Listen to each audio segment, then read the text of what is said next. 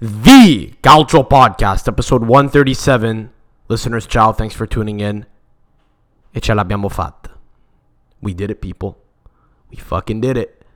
We did it! I told you, motherfuckers, we were gonna do it, and we did it. It's a long overdue episode. I feel like we should probably just retire the podcast at this point because this is the highest point that we're ever gonna attain. surely, right? Like, I oh man, uh, I don't listen.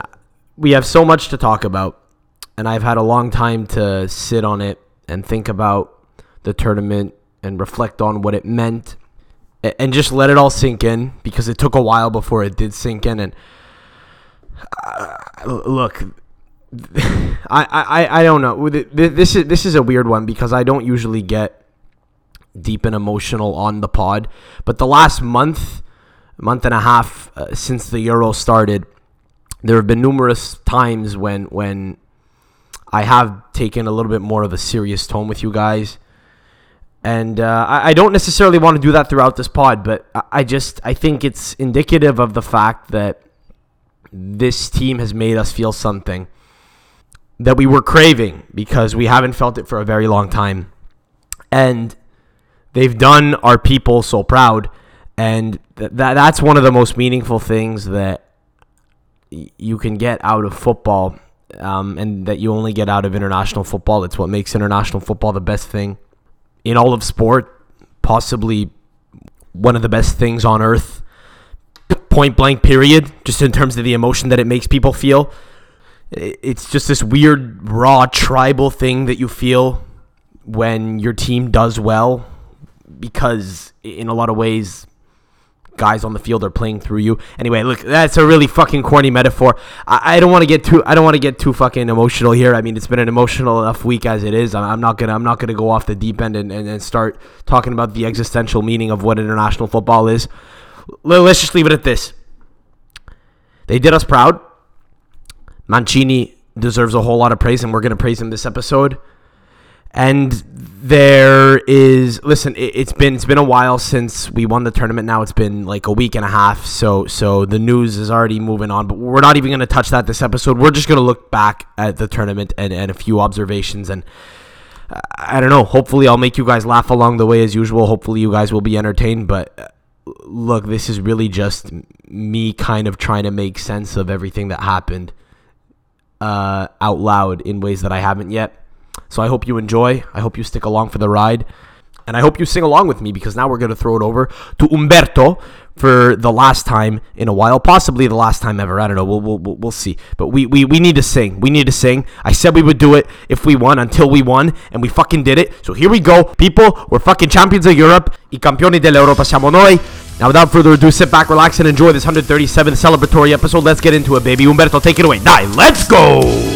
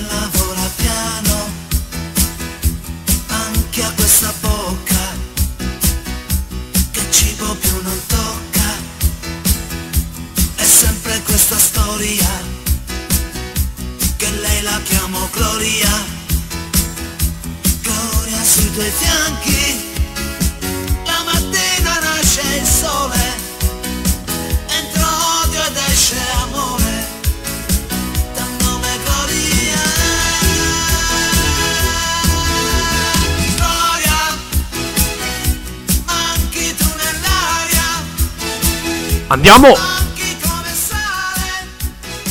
Let's go, folks. Turn it up, baby. Ce l'abbiamo fatta, raga! Aspetto Gloria. Gloria. Chiesa di campagna. Gloria. Acqua nel deserto. Oh man. Woo! Let's go, baby. Oh man, this song gets me so fired up. Even a fucking week and a half later, I think it always will. Oh, fade it out, man. Oh man. Holy shit. Listeners, welcome to episode number 137 of the Calcio Podcast. Samadamo coming at you. A champion of Europe, uh, Samadamo. I know I wasn't on the pitch, but that's kind of the point of this, right? That's kind of the whole point of having national affiliation to a certain team is that when you win or when they win, it's like you won, right? They're just your ambassadors playing through you, or you are playing through them.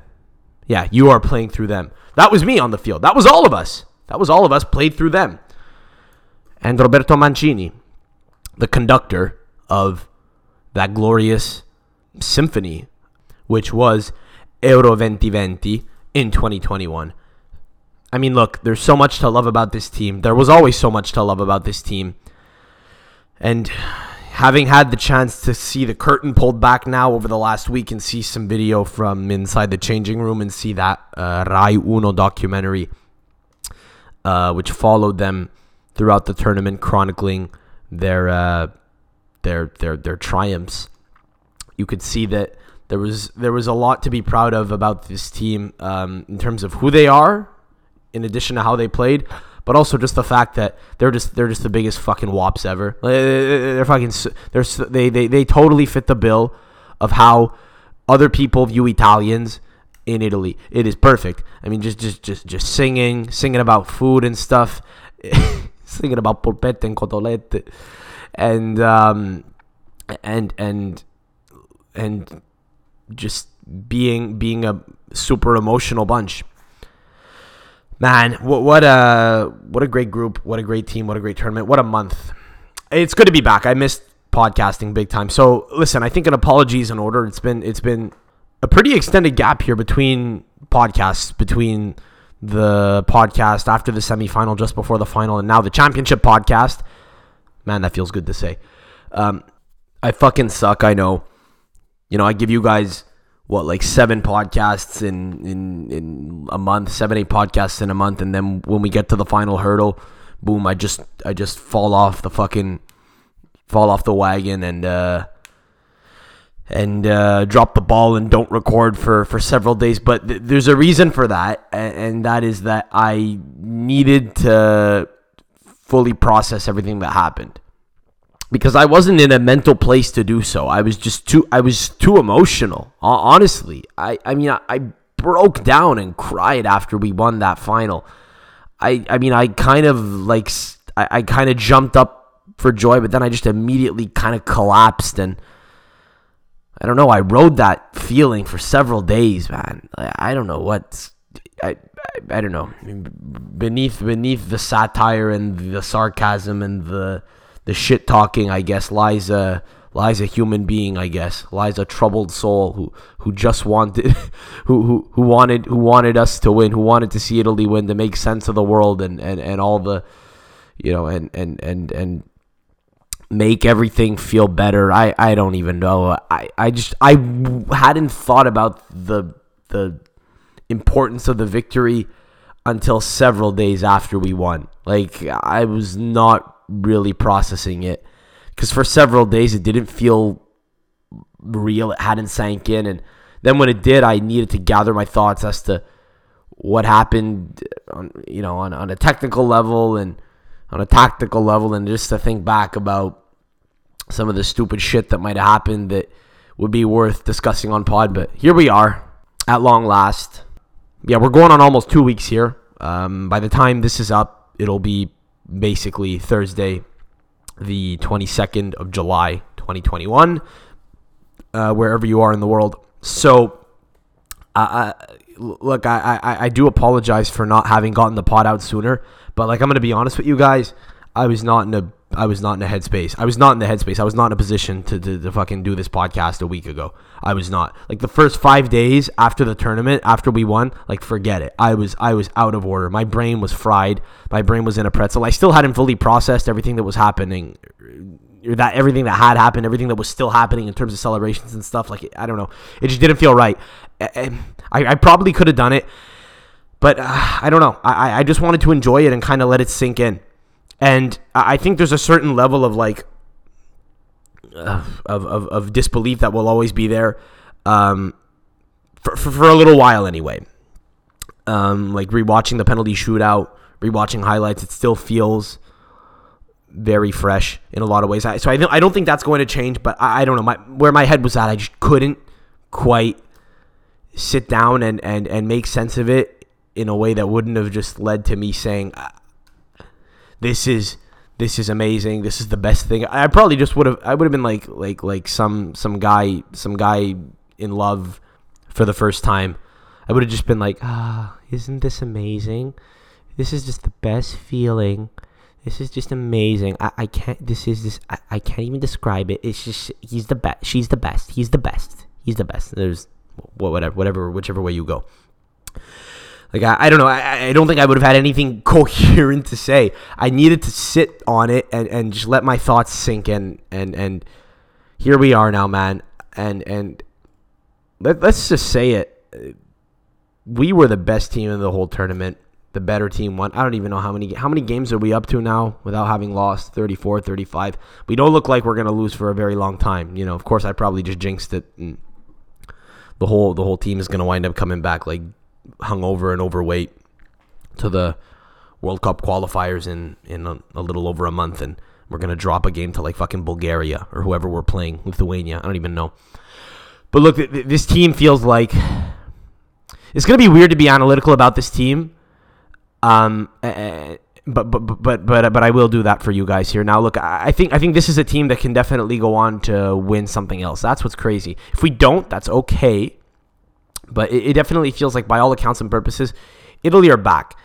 And uh, you know, I, I know that's cliche. It sounds cliche, but we really are in a lot of ways because for a long time, you know, for a period of maybe what overall like maybe maybe 30 years, you know, maybe like the late seven, the mid 70s to the mid 2000s, we were always a contender in pretty much every tournament that we participated in that I could think of. I know there were moments like I know Euro 2004 was a little bit of a it was a little bit of a lull and you know, we went out in the quarterfinals I think of, of Euro 2008, but but overall, we've always been a team who's had players and managers and and and and and, and been able to play a certain way that have propelled us to winning tournaments, making finals or making semifinals, and always being competitive.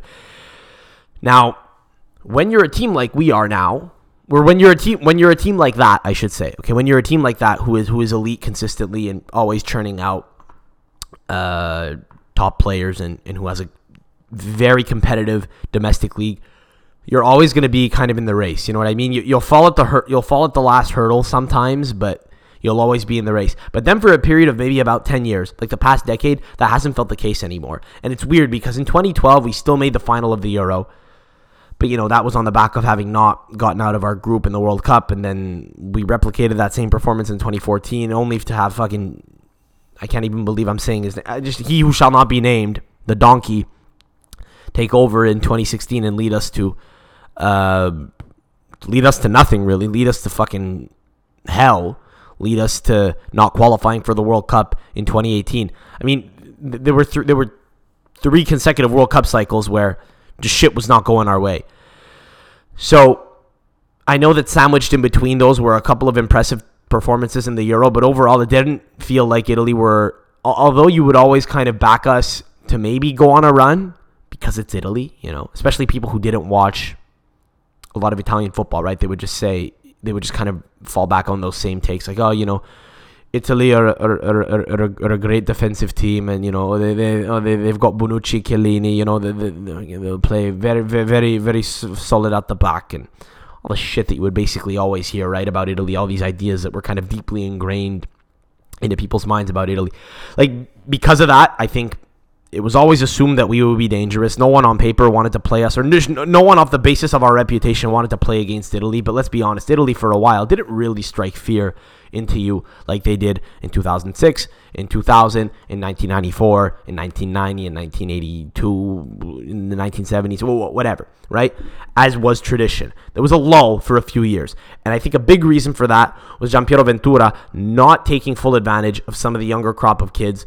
Fuck, I just said his name. I was, supposed. what, excuse me. He who shall not be named. Maybe I should, should I bleep it out? Maybe I should, nah, that's fine. This is what it is. It's done. I'm not going back now. Fuck it. Let's own it. Giampiero Ventura. Giampiero Ventura did not use a lot of the young players that were at his disposal. There was also a little bit of a transitional period, I think, between like some of the kids coming up and some of the old guard. He held on. He shouldn't have.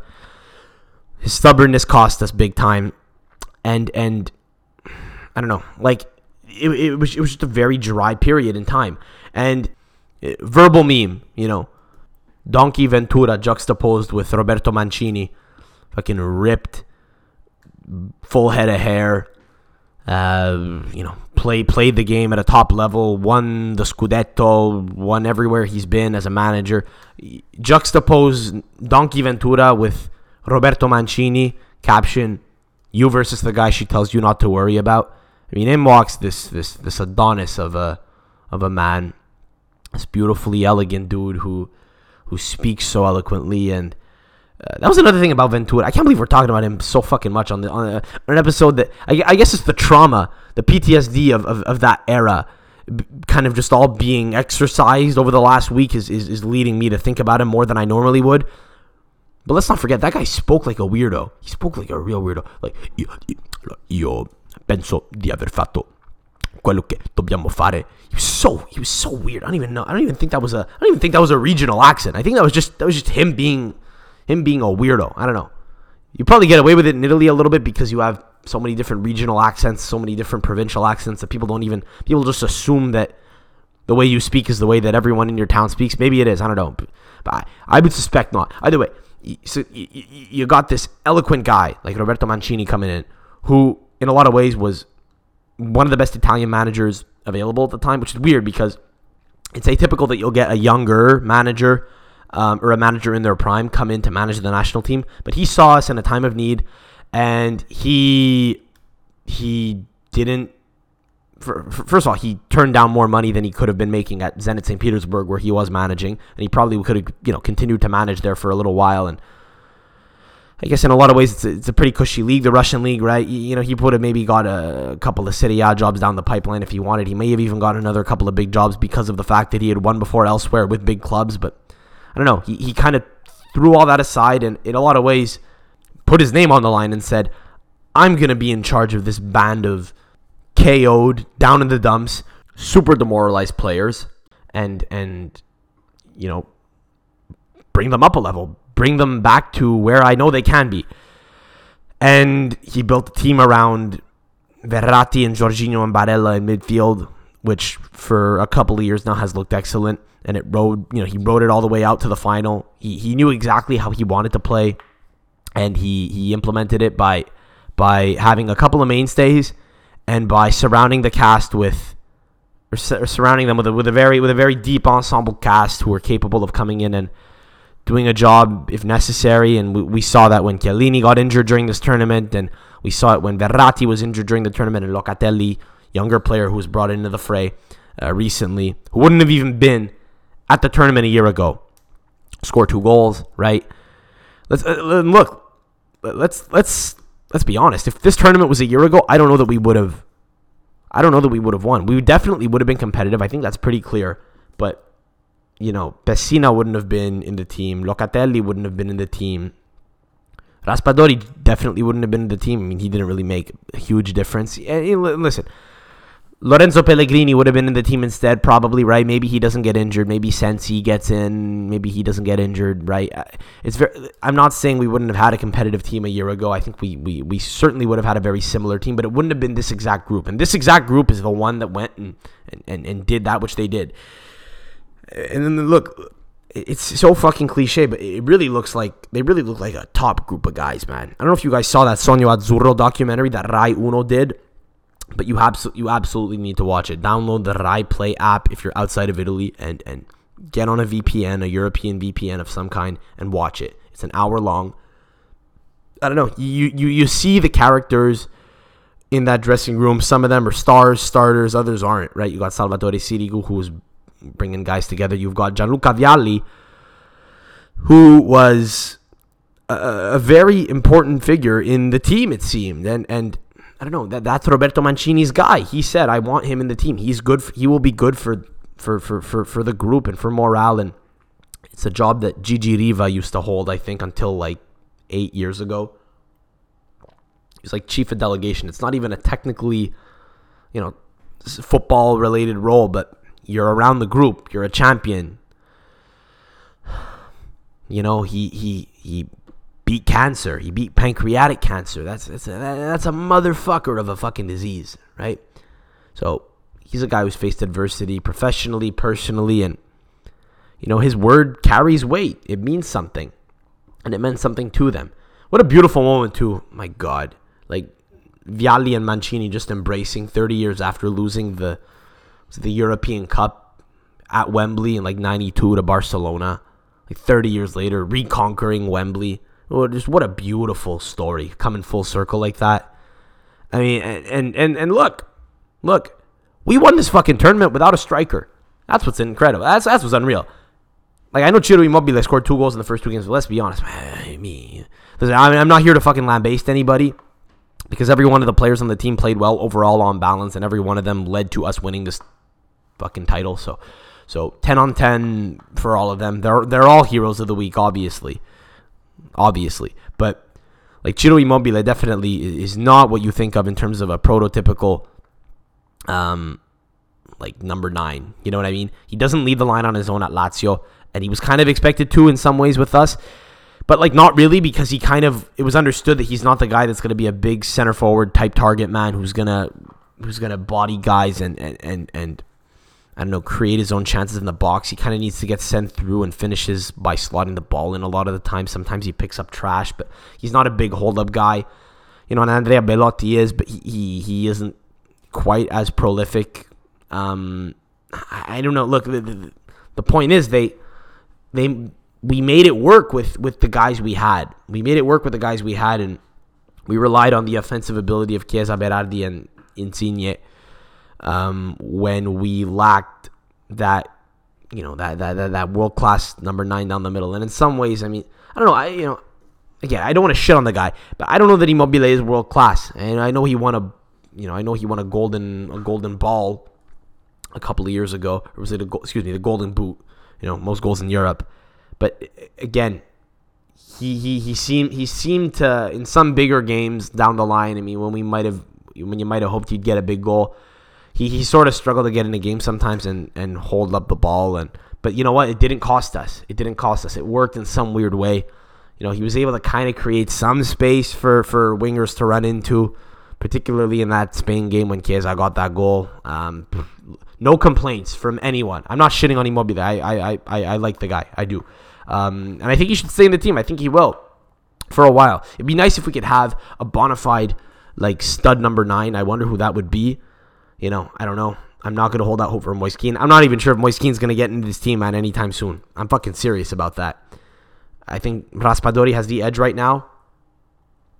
And if he continues to score in Serie A, I don't see why he wouldn't be getting, you know, wouldn't be getting more of a chance than than than Moise Kean. I, I don't know, man. I, I it's hard to predict the future. and we're not about doing that right now. Let's just let's just let's just kind of acknowledge the fact that we won this goddamn tournament without a center forward because Mancini knew the players he had. He knew how he had to play, and he was able to kind of find this this alternative way of playing through the fullbacks and wingers, combining dangerously out wide and having the center midfielders just try to control the tempo of games and slowly work the ball into the box instead of try to play, you know, directly through our center forward. Listen, Immobile was offside a lot as well, which isn't necessarily a bad thing. It meant he was making those runs. If he, you know, it's it's harder to get away with with shit now with VAR, but if you know a run is timed a little bit differently, or if a pass comes a little bit sooner, maybe he gets another one of those goals that he tends to get at Lazio in through the back, snuck in, and and and you know professionally finished. So so again, over overall, it has to be said the way that we played worked. It was the most entertaining to watch, which is very atypical of international football. And look, it, uh, a lot of people thought that England and Italy were the two most deserving teams of being in the final, which I agree with. I agree with. But look, if you'd watched either team going into this game, you'd have surely thought that Italy were favorites. Right? I mean, play that game another thousand fucking times. I don't know how many times England are winning that game. And actually, Claudio Marchisio came out. God, you gotta, lo- you gotta love, you gotta love the English man. You gotta love people. You gotta love people who are just so. Honestly, one one of the, one of my favorite things. It's not fun when it's your team who gets screwed. Okay, I I I point I point to I will point you back in the direction of uh, the 2018 Champions League quarterfinal when Gianluigi Buffon got sent off against Real Madrid um, and called uh, was it Michael Oliver the referee called him uh, called him a call, I think he, he didn't call him a garbage pail but he said he I think he said he had a garbage pail for a heart right? We've talked about this on the pod a number of times right? Like as a Juve fan I remember thinking how scandalous it was after the fact, but like even though in reality you, you kind of understand why the penalty was given and and you know you kind of understand why Gigi was sent off. It was just it went against the narrative, right? Likewise, you have a bunch of English people that were so pissed off because Bukayo Saka at the end of the second half of extra time might have had a chance to go in, you know, with a lot of space behind the defensive line Uh, after Chiellini made his probably one big mistake of the game and kind of misjudged a ball that was going out for offside and did that fa- that that now what will go down as a famous that, that, that shirt grab. You know, just wanted to check the fucking tag, just check the fucking tag of the shirt. And just got a yellow card, right? Because it was a professional foul. He knew exactly where he was. It was beautifully executed. Well, you you know, so you you saw a bunch of fucking obviously a bunch of fans were, were were in hysteria. They were totally they were totally in disbelief about the fact that that wasn't given as a red, and they created a fucking I don't know uh, some petition or a GoFund. I don't goddamn know what Change.org. They created some petition to replay the final, which is hilarious. It's never gonna work, obviously, obviously. But uh, Claudio Marchisio saw it and said, "Play that final another thousand times, and we'll win. We'll win each one. Let's replay the game. I don't give a shit." Which, which you know what? I mean, is shocking to me because I didn't think I could love the guy anymore than I already did. But like he's right. He's right. Going into that game, nobody might have thought that England would dominate the game, right? I mean, maybe people might have thought that England would nick it, right? If they got a bit lucky and kind of utilized the fact they had home they had home field advantage, but the reality is they were always going to be up against it if they were going to play two pivots against that midfield three who can hold the ball so well. You know, Rice and Phillips were not going to be the antidote to Verratti and Jorginho and Barella, and, and especially Verratti and Jorginho and the way they hold the ball. Verratti had a, I mean, I thought it was a Verratti masterclass in a lot of ways, and a couple of times I just had this, this, this, this moment of lucidity, like live during the game as I was watching. I was like, oh my god, like like everything is going through him. Everything. He's controlling the tempo of the game. He's dictating where the ball's getting you know when the ball would get switched he was dictating whether we were going forward or not when we had the ball in their half it was all going through Marco Verratti he was deciding whether or not we were playing through one side or another if we were switching play anyway it was it was a fantastic fucking game uh, from him and overall, a fantastic tournament from Jorginho, who played basically every minute of every competitive game. And and man, I was very happy that Donnarumma got to to, to, to have a beautiful moment to, to you know make that save on on Saka at the end of the game and win us the tournament. But let's be honest, and this is just how funny the world is. If Jorginho scores that penalty, he he's he's got to win the fucking Ballon d'Or. You, you kidding me? Winning the Champions League with Chelsea, being a you know, a, a mainstay in that team, then going on to being a mainstay in the Italy team that won the European Championship. Kind of like Luka Modric was the common denominator in the Croatia team that made it to the final of the World Cup after winning the Champions League with Real Madrid a couple of years ago. You would have thought something similar might have happened because you know Jorginho scored the winner against against Spain. And I mean, look, Jorginho's goal against Spain was no more valuable than Federico Bernardeschi's or or or Andrea Belotti's but it was the winner, right? So if he had gotten the winner of the tournament as well, I mean, come on. Just optically, everything shifts. Like nobody's mad if you give him the Ballon d'Or at that point. Unfortunately, he misses it, so I bet you he doesn't win it for that reason alone.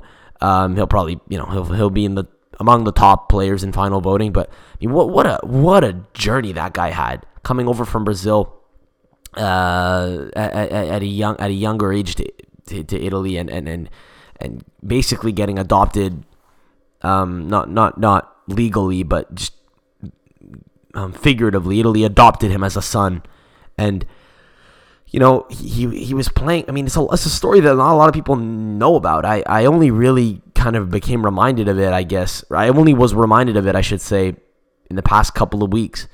I'd heard it before, but it, a lot of the details weren't super clear to me. But he, he apparently played in like some some some academy. It might have been the Hellas Verona Academy, or it might have been elsewhere. But he was he was living in like a monastery by himself, and he had you know barely any barely any money to, to, to scratch together. He was just working. All he had was his dream and his drive and and and I don't know. It's something beautiful about it, man.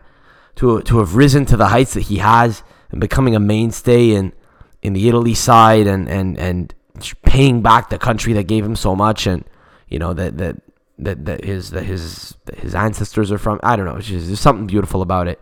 He's a beautiful player in a lot of ways, and he plays through the press so well. I I fucking love Jorginho, man. But but but look, all that to say, come on. Anyone that was saying that England were gonna, you know, play a better game than us, I, I thought was a pipe dream, just on the basis of the cast involved. And you know, I, I don't think anyone was surprised to see us dominate. I knew we would. I, I, I had the strongest feeling we would, and, and I was correct. Look, here's how I thought the game would go. And I don't, it's been so goddamn long. It's been almost two weeks since the last pod, which, by the way, is, I understand is fucking criminal.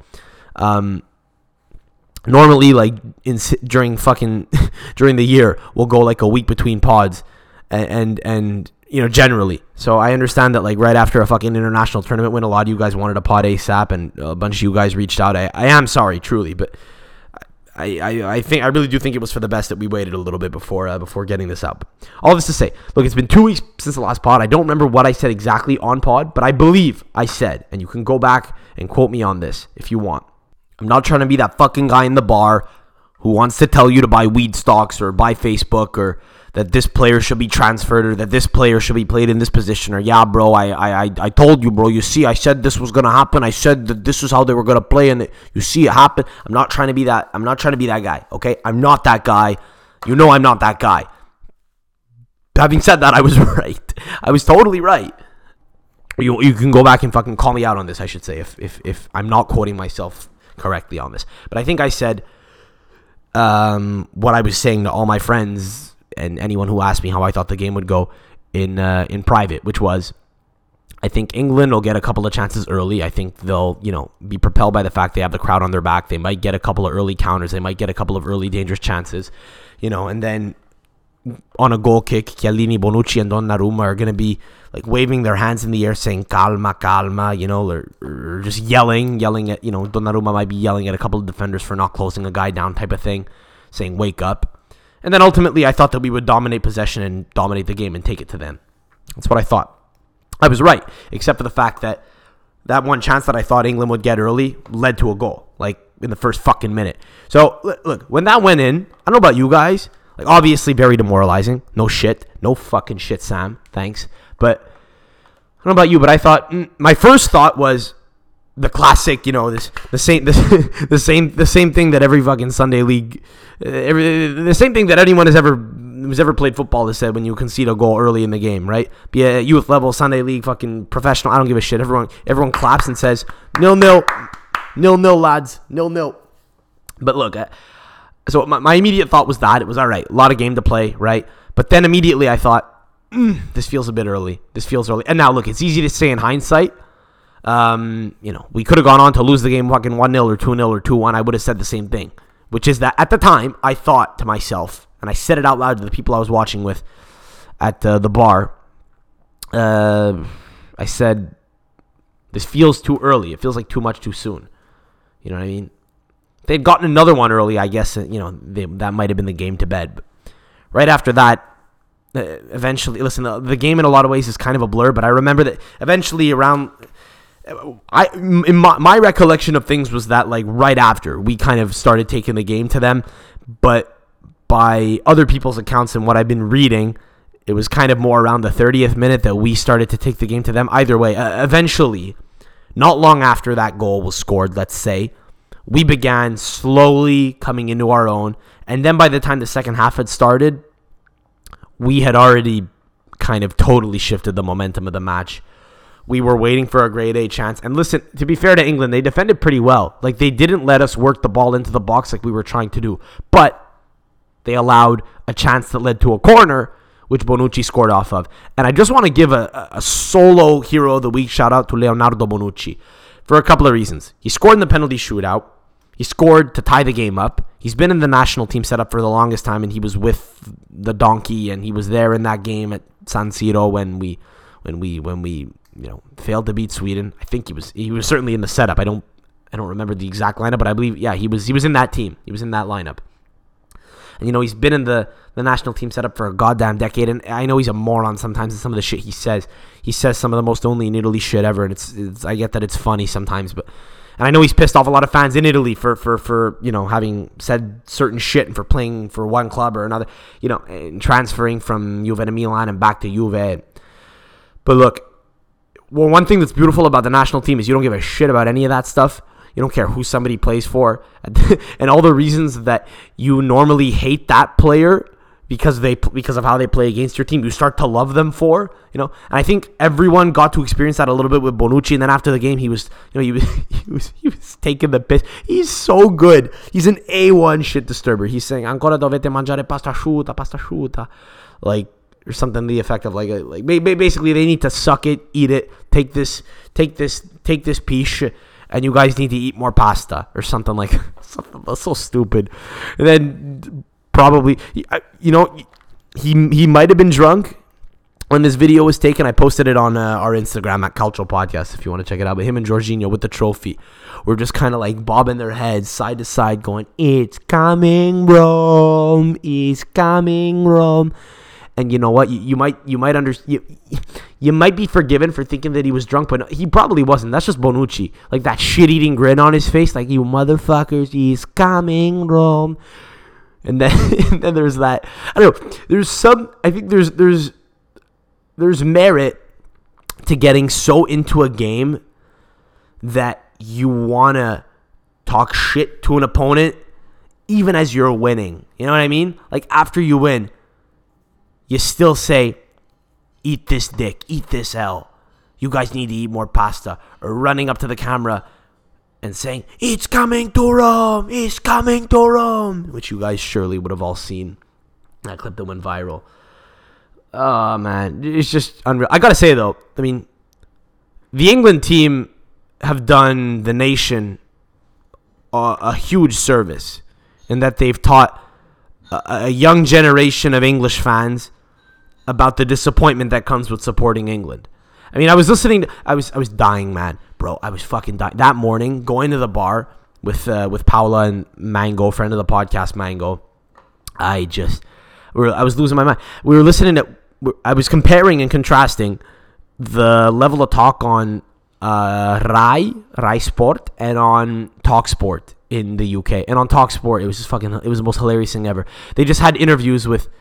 And, and listen, international football is beautiful for us. It's beautiful for England too, right? It was nice to see that, you know, for the most part, it was nice to see the English come together. And I actually have a huge level of respect for English football. If we hadn't been in the final, I would have wanted England to win. I know that a lot of people can't understand why I would say that if they've been listening to the pod recently. You know, a lot of people can't fathom the idea of England winning a tournament because of how, you know, uh, what's the word? Like, insuportabile they would become. Like, I don't know. What's the fucking word? Like, unbearable. Because of how unbearable they would become in the gloating and you know uh, I, I, get all that but I don't actually have anything against England. Like I don't I don't hate them. I I I, I really like English culture and um, and uh, I don't know. Maybe I just I watch a lot of English fucking reality shows. I, I watch a lot of Love Island and fucking Geordie Shore and shit and and a lot of English YouTube when I was a kid. So maybe I developed an affinity for them through that and shit and their street style. I don't know, but overall, I I don't know because they because I speak English and I think in English in my head. You know, obviously I speak French, I speak Italian. I could listen to Italian radio all day. I could listen to French TV. I could watch French TV and kind of follow like Liga a little bit, but maybe because the Premier League is so global and the fact that like English in a lot of ways is my, is pretty much my first language, right? It's so nice to have a country in Europe with an elite football league that you can that you can follow along and that you can understand content from very easily. And um, you know I know I'm not alone in that. I know there's a lot of people in North America and Australia and you know other parts of the world that that that aren't of a certain aren't Italian like I am or Spanish or Portuguese and you know just like the idea of being able to follow a league where they can I guess understand shit I don't know. Just because of all that, I guess I've kind of become like in tune with the nuance of football in England, and I, I don't have any level of disdain for them really. Like I think they're they're arrogant, obviously, and it's hilarious because going into the game, I thought, oh my god, like.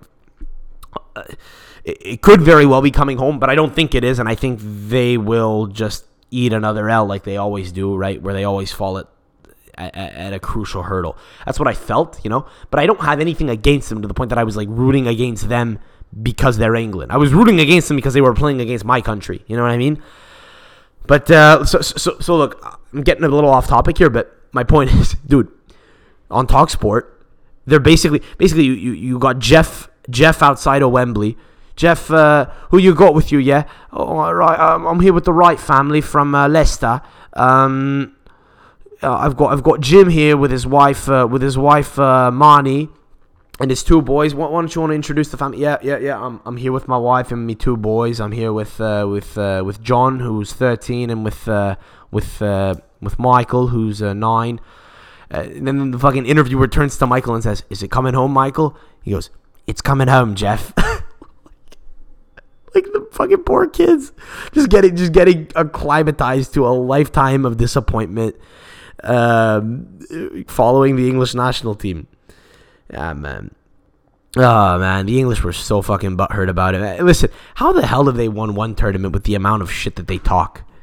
I mean, listen, we we we we we won. I'm gonna get on my high horse here. Fuck it. We won our first tournament in 15 years, and it felt like it was a long time. You know, I broke down and wept when we won this tournament, man. You know, I've been craving this, and and I, I don't know, but but but for some, and I get that for some listeners who are a little bit younger, right? you know, I know I'm not an old guy, but you know, if you're 16, 17, 18, 20 listening to this pod, I don't know, like like if if let's say 19 and below, you know, you're kind of pushing any memory of of 2006 if you were even born at all, right? So in a lot of ways, this was your first tournament, and I'm sure a lot of you guys got emotional as well. Um, but but like you have to you have to remember, man, like in England it's not just it's, it wouldn't just be you who's experiencing this for the first time. It's fu- it's fucking your father too. Uh, this this there's like two three generations of English fans who haven't experienced jack shit, who who who are seeing this for the first time, who are seeing a final for the first time. The level of frustration. I mean, you you can understand, but man, like what what are you gonna do? Italy were the best team in the fucking tournament, point blank. Period. We were the better team in the final, and you know, yeah, it was on penalties, but we deserve to win. We did. Let's talk about penalties, man. Penalty penalties make you feel alive. I was speaking to my grandmother before the game, who was talking about how I don't know. She, she said something that stood with me. She was like, "Yeah, like watching the penalties against Spain. Like I don't know. I just I just felt so alive."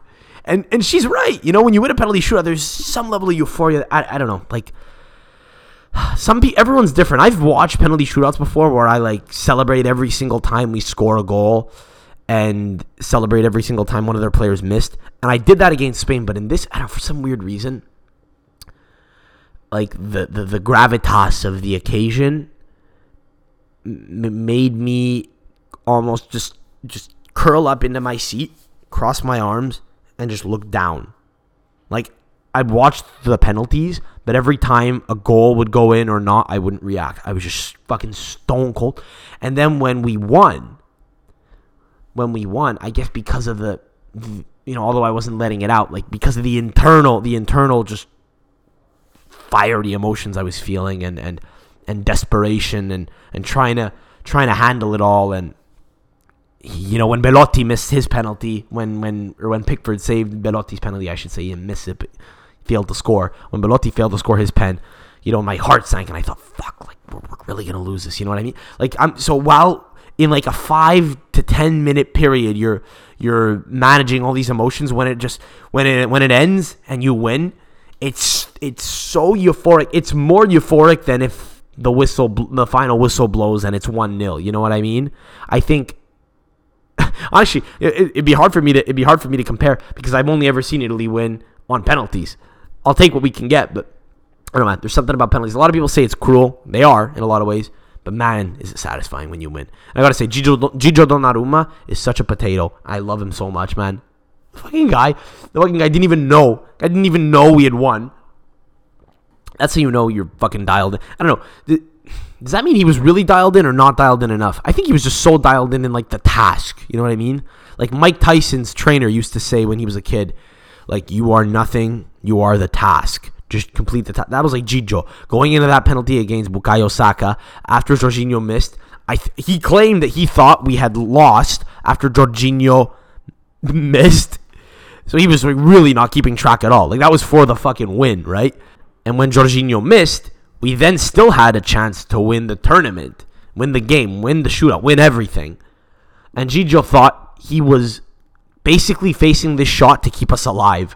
So doesn't the guy save the penalty, walk off, like, yeah, motherfucker, I just kept us in this tournament. While everyone is going nuts. People are running to him, jumping on him before he's even realized what happened. It takes him like three seconds to realize what's going on. And oh man, well, just what, what a fucking cold photo op, and that's gonna live on forever. That is gonna live on forever. That's gonna be that's gonna be something that we think about in in in five years, 10, 20 years. People are gonna post like really annoying throwbacks and say, throwback to the time Gigio Donnarumma won the Euro for Italy and didn't realize he had done so. Like, let's be honest. Even if, even if that, even if that, even if that was his reaction to just keeping us in the game and keeping us alive, that's still a fucking cold reaction. Oh man, well, what a fucking time it was to celebrate after the game too. Ran to the Italian neighborhood in Montreal, or one of the Italian neighborhoods in Montreal, the RDP. Absolutely nuts. Absolutely fucking nuts.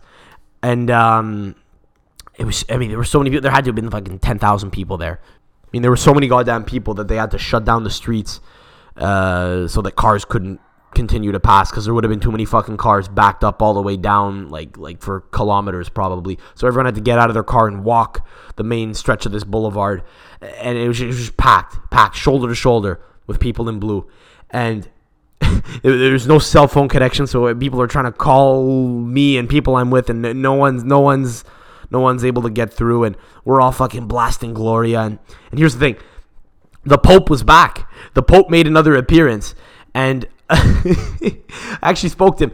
We saw after we had parked our car and we had gone onto the boulevard to celebrate and like just just joined the lot of people just singing, dancing, and running around and, and jumping around and playing you know playing music and shooting fireworks into the sky and climbing buildings and shit.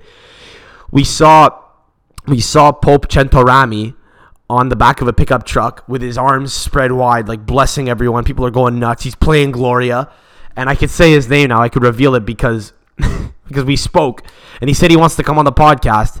Uh, so uh, yeah, Gianluca Centorami, uh, which is again a, a, name that not that won't mean much to most people listening to this pod, but he's he's, he's a kid we know.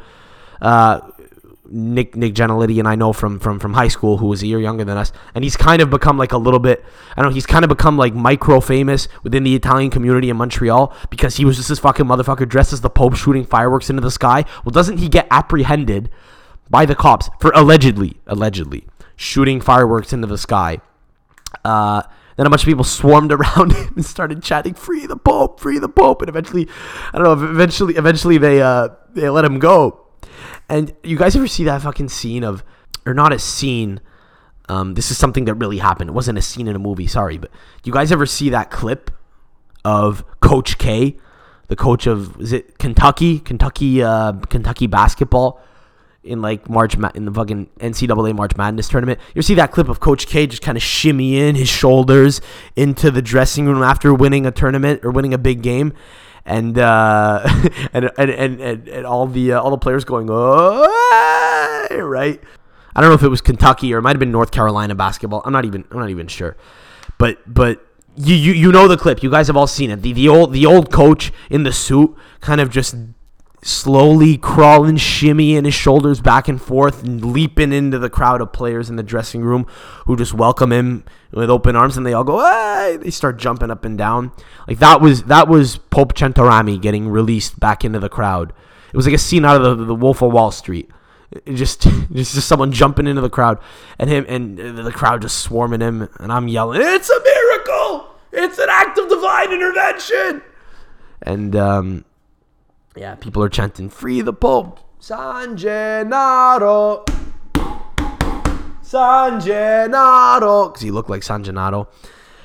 Bro, so he, he agreed to come on the pod. He's gonna come on the pod for a little legal uh, a little legal segment soon, probably. Um, when when he gets his ticket in the mail. Apparently, he's gonna get some kind of ticket in the mail for allegedly uh, shooting fireworks into the sky while dressed as the Pope. Not a very low key, not a very low key uh, move if you are gonna be um, you are going to be doing something like that, like, if you are going to shoot fireworks into the sky, to be fair, a bunch of people were doing. But if you are going to do it, don't dress as the Pope. Like it definitely kind of leaves you a bit exposed. But I don't know. We're gonna have a little legal segment and, and maybe kind of discuss things, and we're gonna try to get the case thrown out, like we did with uh, with Ale Van de Peppel, uh, with the uh, with the local the local uh, the local fine he got uh, by the by the municipal cop in uh, in my area like a year and a half ago when he got it thrown out a few weeks ago. So we'll, we'll have to go two and zero oh and uh, and get uh, get the Pope acquitted um, for allegedly having shot fireworks into the sky. Uh, I don't believe any such thing happened. I think there were actually two. There were actually two popes there, bro. There were two popes. I think it was the other pope. They got the wrong guy. There were two popes.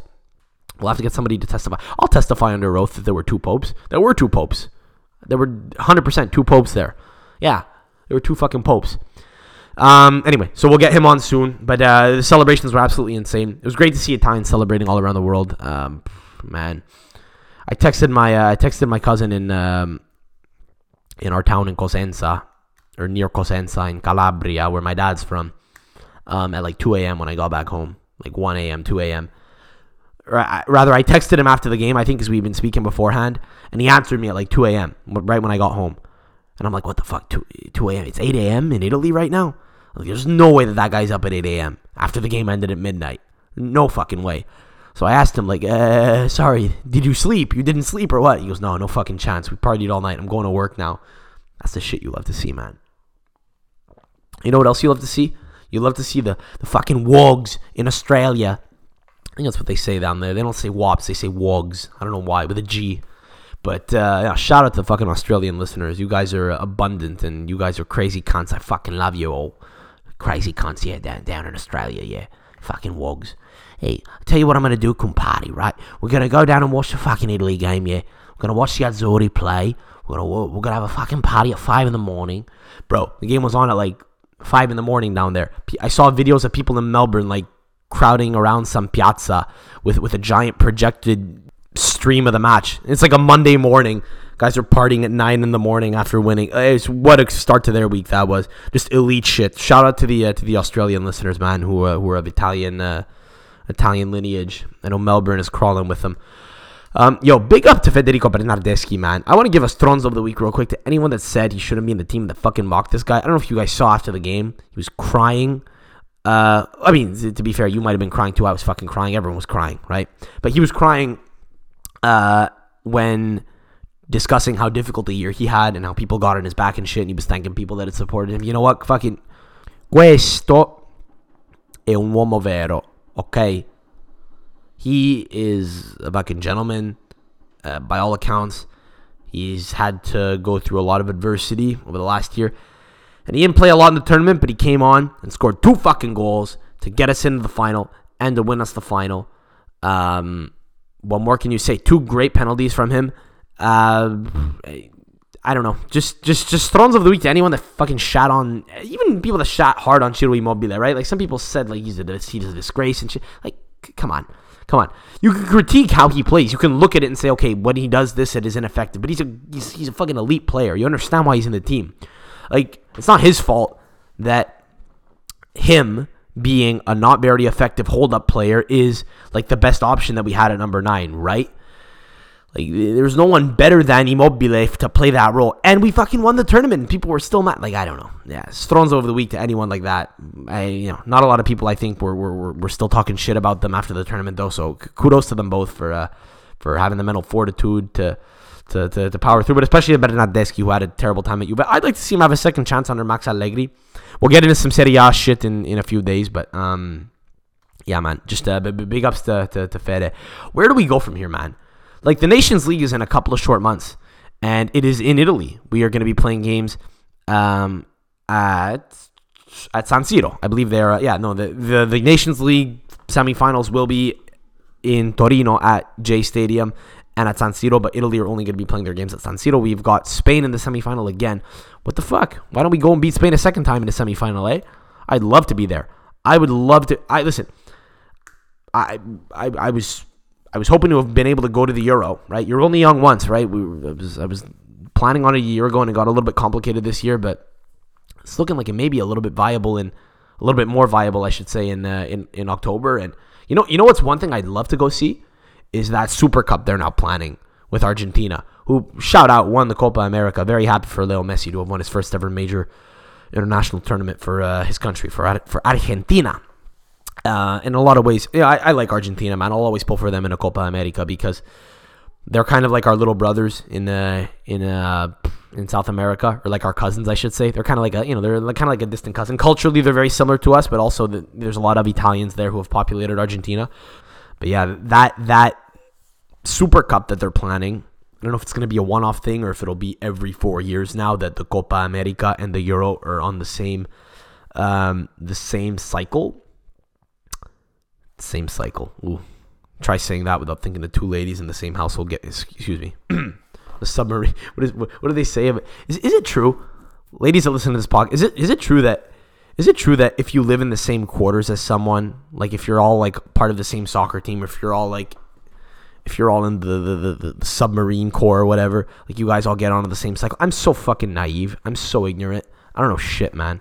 It's no wonder I've been able to hold a girlfriend for as long as I have. I've, I, I know so little about women. It's actually uh, astounding how little I know. I'm so immature. I'm so immature too. There's nothing women love more than than, than immature jokes about um about the reproductive cycle.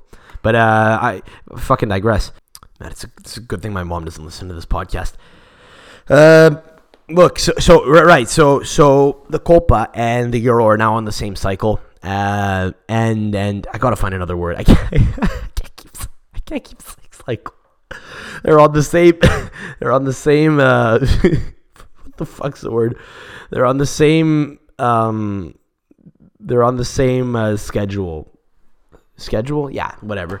The same interval as uh, the Euro now. So I would like to see a, a, Super Cup between the North between excuse me between the South American champions and the European champions. But uh, yeah, apparently they're going to be playing a game at the San Paolo in Naples um, between Italy and Argentina in honor of Diego Armando Maradona because of course he is Argentinian, won a World Cup with them, and played in Italy and gave his heart to the country. And uh, you know, Italy kind of adopted him, uh, and and he kind of became a I don't know. Italy kind of became like his second home. So it's super appropriate that this game happened after he died so young uh, last year. I would fucking love to be at that game, man. That is a that that will be a firecracker of a game. Um, but yeah, man, let, us go on and win more fucking silverware now, man. That my, the point I was making before early on the podcast was that while I don't know that we'll necessarily continue to win year in year out. We'll always be competitive now for as long as we have the current crop of players. Chiesa, Barella, uh, Locatelli. Come on, man. Come on. Even Jorginho and Verratti have another like tournament cycle in them. Probably they'll definitely be at the World Cup in a year, a year and a half. Yeah, I'm so excited for the World Cup in a year and a half now, man. It's not even normal. And, and look, what's great is there probably won't be a whole lot of change in this team. I wonder. I wonder what Giorgio Chiellini does now. I wonder if he, he surely he has to retire now on top, right? He's not gonna be selfish and just try to win the Nations League too, right? Like I don't know, but, but listen, you really gonna kick him out right now after doing what he did? Having the game that he had in the final. Like what's crazy is what's crazy is like I, I saw this guy play at Juve for the past year and I couldn't believe that he even got into the fucking Italy team. I swear to God. You know, I guess it made sense in retrospect that they take him. It would have been pretty nuts to not take a guy of his experience. But just like his body, man, I thought it had failed him a while ago. And here he still is. I don't know. I think here petition to only have Chiellini play national team games henceforth until he retires. I'm down with that. I'm fucking down with that. Why the hell not? And dude, one thing, one thing that made me laugh was I don't know if you guys saw. I don't know if you guys know, but I mean, it's typical that when uh, you know a national team wins a major tournament, they'll get like bestowed some honor by the uh, by the president, whatever. Like I don't know.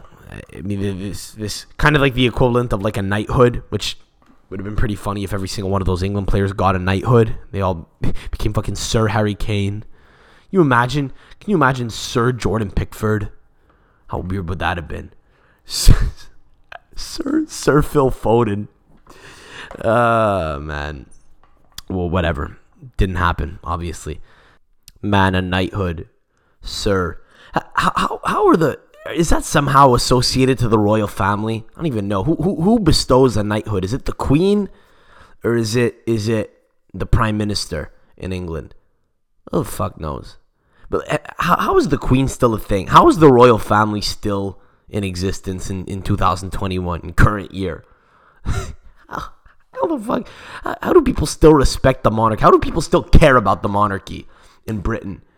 I, I mean, I know it's a bullshit symbolic position now, but I couldn't help but think this before the game when they were like panning to Prince Harry and uh, fucking not Meghan Markle, who, who's uh, what's her name, Kate Middleton, and his, and his little son is it George? I don't know. I don't even know. It would be George though, wouldn't it? That's it's it's a very it's a very proper British name, isn't it? George, Sir George, Prince George. Um, I mean that that kid that kid looks like I don't know, man. That kid is he's he's that kid looks like he um, can ride a mean horse. And he's only what fucking three years old. That guy looks like he'll, kick your ass in equestrian riding. Like, like, uh, why do people still care about the Royals?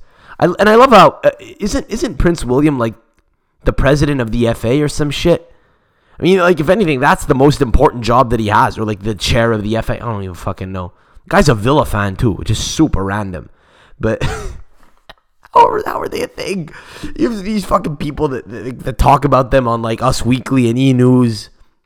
I saw a podcast the other day because I saw that Prince Harry apparently was starting a podcast. Which you know, I say, I say, why do people even care about the Royals yet? Obviously, I mean, I, I, I, I don't ignore news about them because I know that Prince Harry is coming out with a podcast apparently.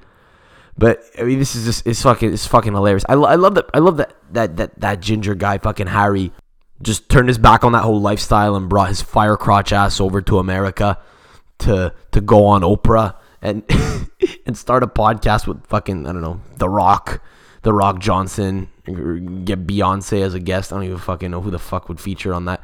But dude, so I'm looking up this podcast and I came across this other one called Royals Body Language. Uh, excuse me. Fuck. No, I just fucked that up. No, this this is the title of an episode. Stay with me. Okay. The podcast is called Royally Us. Harry, Meghan, Kate, and I presume William. I don't know. It, it cuts off here on my uh, in, on my phone in the screenshot I took. But Royally Us. It's a podcast from Us Weekly discussing all things royal. Last week they talked about the royals' body language. So uh, get, get this. I fucking I fucking love how you have people whose li- who, whose livelihood it is to break down like what's going on in the palace, get inside scoop, speak to a fucking butler, speak to a speak to the maid or some shit, speak to a guard who, who listened into a to a conversation where where fucking Liz, where fucking Queen Elizabeth after after like after after after kicking her heels off comes in from from from a, from a civil duty and uh, you know having a wave to the crowd and she's like oh I swear to god that that fucking cunt Meghan man she's she's gonna she's gonna rinse us for everything we've got. She's she she's gonna expose us for being the piece of shit we are.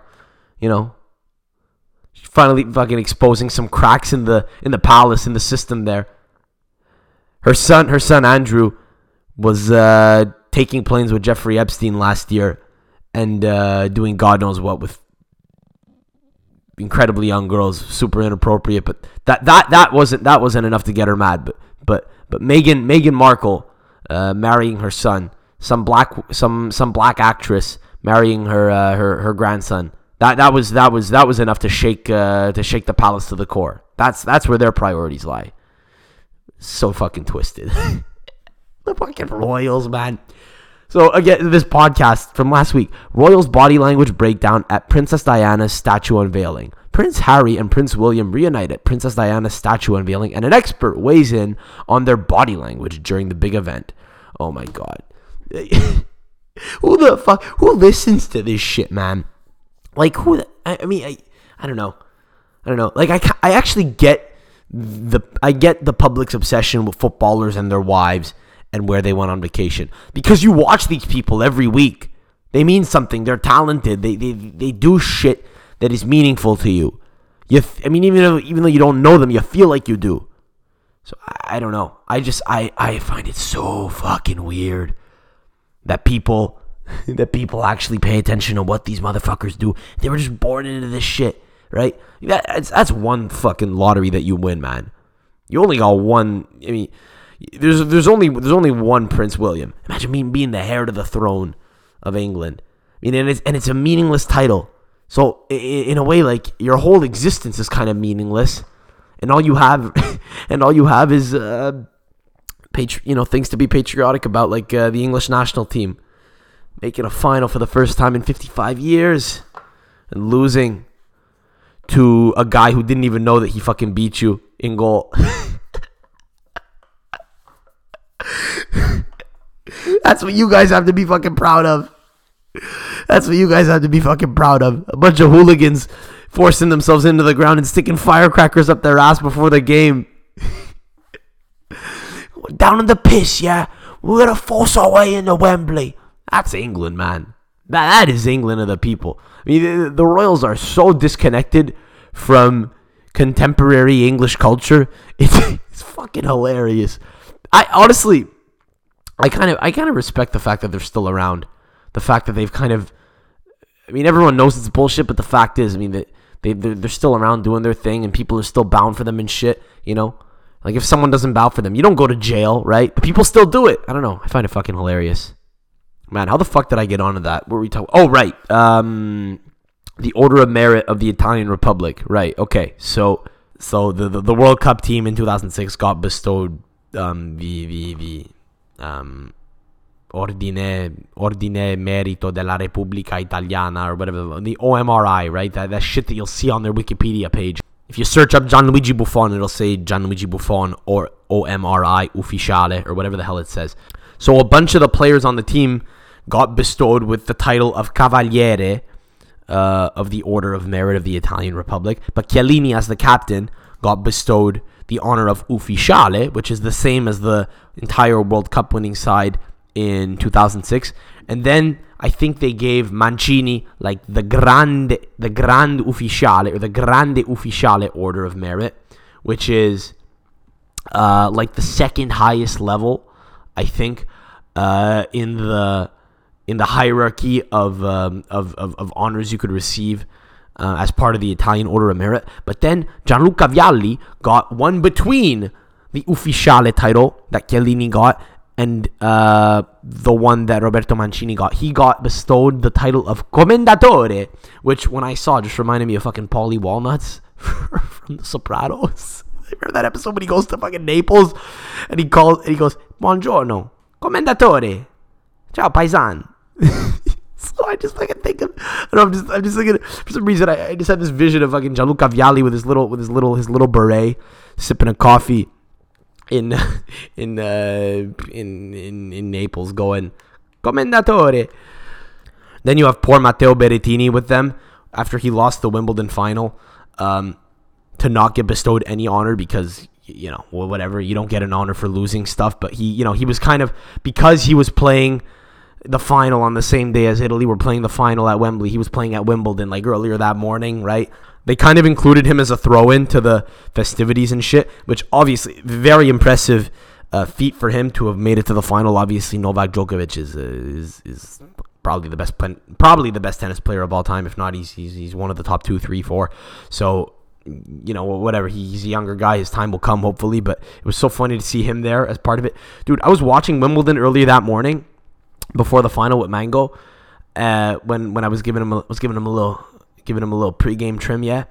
Um, dude, the, the if you watch tennis, if you ever have a tennis game on, or, or just just fire up highlights from from the Wimbledon final, just look at the ball boys. Pay attention to the ball boys and the ball boys alone.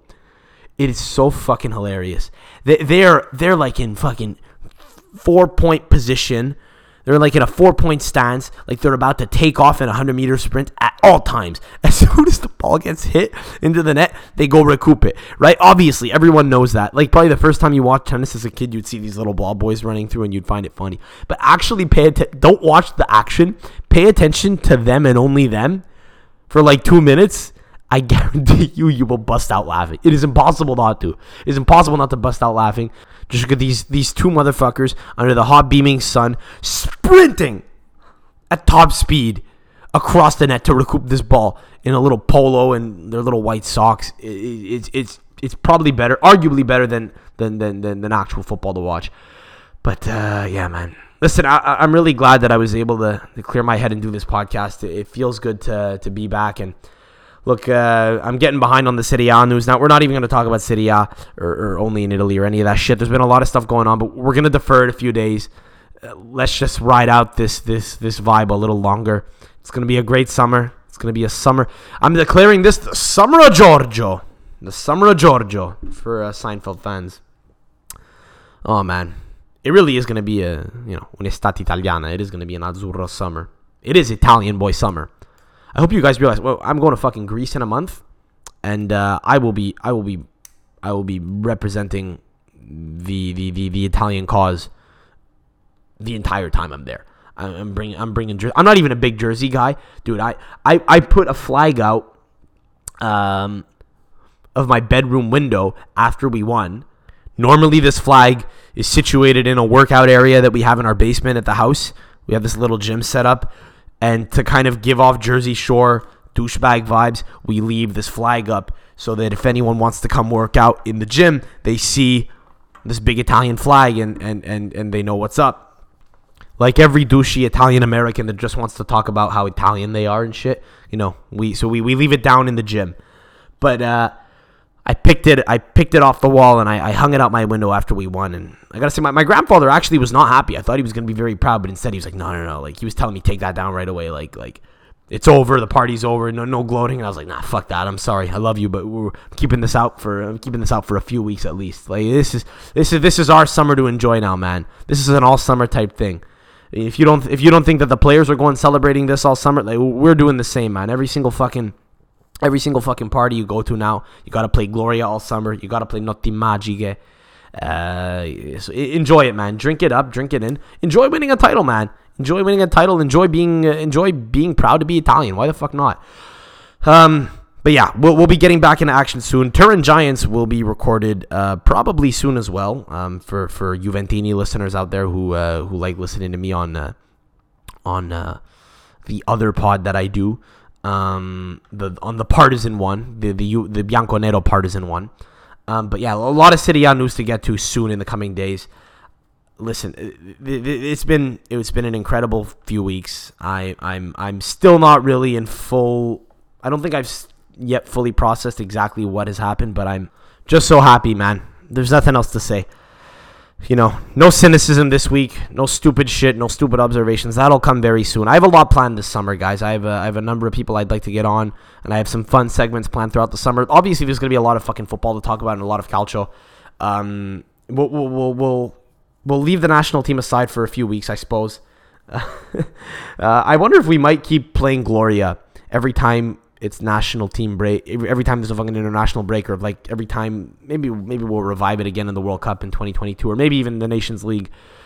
We'll, we'll see. Maybe maybe not. I don't know. But but keep playing Gloria all summer. Keep enjoying um, this uh, this incredible victory. Keep just just reveling in its beauty. But you know we'll we'll, we'll move on a little bit here from Gli Azzurri and we'll talk a little bit about Serie A. But a lot of other fun shit I have planned. Some bits I, I want to do. Some some gripes I have. I'll be getting to all that throughout the summer. So worry not. Pods will still be coming uh, periodically throughout the summer. Sort of randomly. Not really going to be on any specific schedule until Serie A starts. At which point it will likely get back more regular. But uh, yeah, you can continue to expect regular pods all summer. Merch is coming soon. Um, so do stay tuned for that. You can get at us on all platforms, listeners, at Calcio Podcast on TikTok. We are more active on TikTok now. I'm going to try to be anyway. I don't know. I say I am, and I'm fucking. I go through these periods of wanting to post a lot and a little. Follow us there anyway. on TikTok, at Calcio Podcast on Twitter, at Calcio Podcast, and on Instagram, at Calcio Podcast. You could like our Facebook page, which is The Calcio Podcast. Keep the beautiful messages coming, man. I love you all. Thank you for uh, thank you for your impa- thank you for your patience and I, and thank you for your impatience. I know a lot of you were getting a little impatient with the wait, but I assure you, I needed it in order to kind of fully gather my thoughts. I'm happy I did wait. Um, I don't feel like I didn't strike while the iron was hot. I feel like the iron will be fucking hot all summer, baby. It's Italian boy summer. I could talk about the Azzurri any fucking time we want now. So but thank you for uh, thank you for waiting. Thank you for your patience and um, and uh, thanks for supporting the pod throughout the tournament. It's been great. Um, and much love to you all. Okay, a lot of fun stuff still fucking planned. So subscribe to the pod if you haven't yet. Rate us five stars if you're listening to us on uh, on Apple. Turn on notifications if you're on Spotify. I think you could fucking do that. I don't know. Keep tuning in. Keep tuning in throughout the summer. A lot of goodies coming. Um, and yeah, stay tuned for merch. Stay tuned for merch. Gonna be sending a uh, PFT Commenter some merch actually from uh, from Barstool because he's a big fan of Federico Chiesa. He was posting about him all throughout the tournament, and dude, I I kind of got a little bit in over my head. I said I would send him a jersey, and he liked it. And I I spoke to him, and he he's expecting a Chiesa jersey, bro. They're they're fucking back ordered until November now. So I might have to. I don't know. I'm gonna send him one, but it's it's not gonna get there for a while. So I'm gonna send the guy some. Uh, some uh, some merch and a nice letter in the meantime. And uh, yeah, I fucking love that guy. So be uh, be prepared. You guys can rock the Calcio Podcast merch like PFT Commenter, the fucking god uh, of Barstool Sports. Uh, very soon, very very soon. That will be coming very shortly. Stay tuned. I'll be posting about it on social media, and when it is available, I will uh, re-announce it on the pod. Again, much love to you all. Man, what are we gonna go out to this week? I think we got to go out to something really like really corny. So many throwback songs were brought back into the fray this past month. I I fucking saw like videos to La Vita E by Neck and Julia on TikTok and I don't know. I'll have to bring back a classic. I can't bring back Toto Cutugno like L'Italiano. That's way too fucking classic. Or you know what? Maybe we will. I don't know. We're gonna go out to something classic here. Uh, uh, uh, maybe, maybe we will. Maybe we won't. I, I, either way, we're, we're gonna play the whole song out. So enjoy, bump to it. Actually, you know what? No, no, I know we're gonna go out to. It's not a classic. Um, nah, it's it's not it's not a 20th century classic. It's uh it's a more contemporary one, but I think it I think it fits the mood as the tournament ends. Uh, yeah, yeah. Let's go out to that one. Enjoy. We got we got a little Gazzelle um to close out Euro 2020. It was a great fucking tournament, guys. Um, what more is there to say? It was a lot of fun. Now let's uh, look back on it with this beautiful track that I picked for you to get in your feels. Listeners, I love you all. Tune in throughout the summer. We got more shit coming. Keep on singing Gloria. Keep on enjoying this victory. Keep on being proud to be Italian. And until next time, we'll catch you soon. Settembre un mese di merda per ricominciare, cominciare a tornare, cominciare a guardare Mille sogni negli occhi, un paio di occhiali rotti e una canzone da fare. Così puoi sdrammatizzare, che poi è meglio di odiare, che poi è meglio di amare. Settembre è un mese di merda per ricominciare,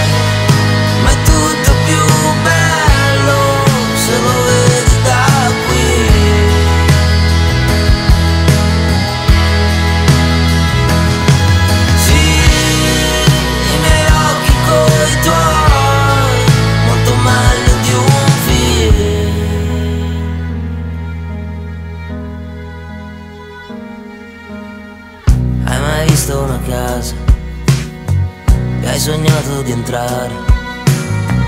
Perdonare tuo padre, rimandare gli impegni e rimanere a parlare.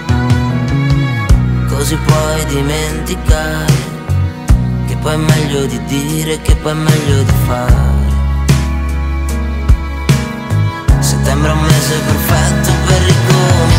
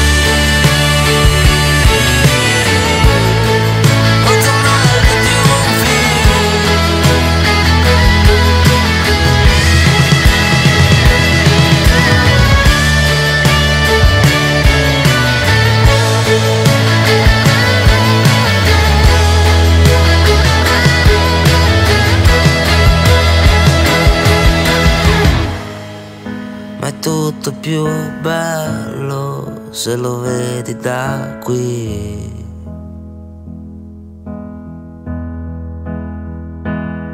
Sì, i miei occhi coi tuoi, molto meglio di un figlio.